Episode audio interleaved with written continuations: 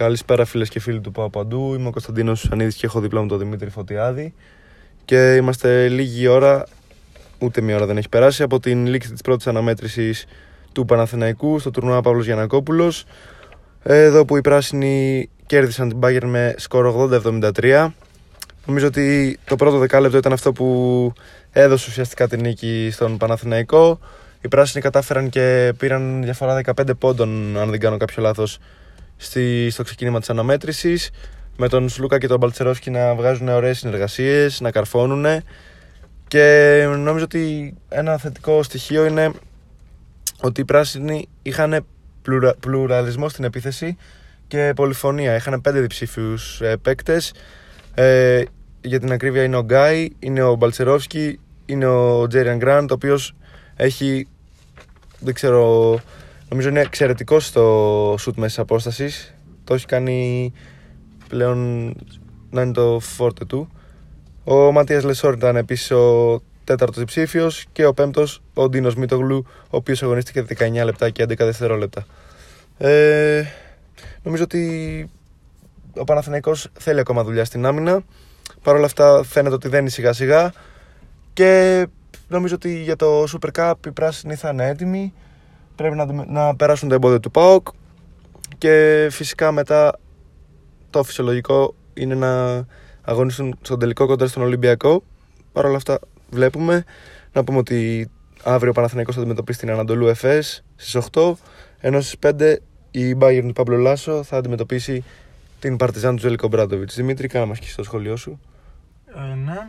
Στην πρώτη βραδιά του, που ήταν αφιερωμένη στο Παύλο Γιανακόπουλο, ο Παναθηναϊκός έδειξε ένα πολύ καλό πρόσωπο, κυρίως επιθετικά όπως μας έχει συνηθίσει.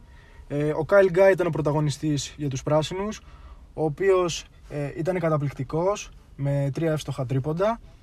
Ε, απέδειξε ότι είναι ένας παίχτης που πιστεύει ο Αταμάν και μπορεί να ανταποκριθεί στο ρόλο που του έχει ζητήσει ο Τούρκος προπονητής.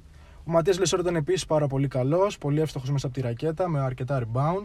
Σε μια πρώτη ματιά φαίνεται ότι ο Παναθηναϊκός είναι αρκετά έτοιμος για να ξεκινήσει τα πρώτα του επίσημα παιχνίδια.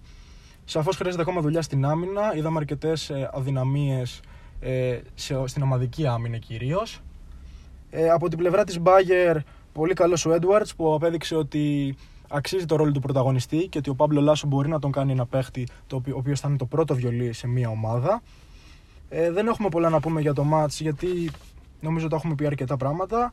Ε, κατά κύρια βάση ο Παναθηναϊκός κοιτάει το αυριανό παιχνίδι με την ε, ΕΦΕΣ του, του coach Chan και, και την πρώην ομάδα του Αταμάν Και την πρώην ομάδα του Αταμάν.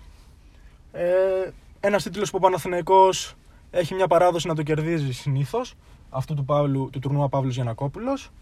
Ε, το παιχνίδι το αυριανό είναι στις 8 όπως είπαμε και πριν και ο Παναθηναϊκός πρέπει να ξαναδείξει ένα καλό πρόσωπο για να πάει μετά συγκεντρωμένος ε, στο πρώτο τίτλο για τη σεζόν, αυτό του Super Cup.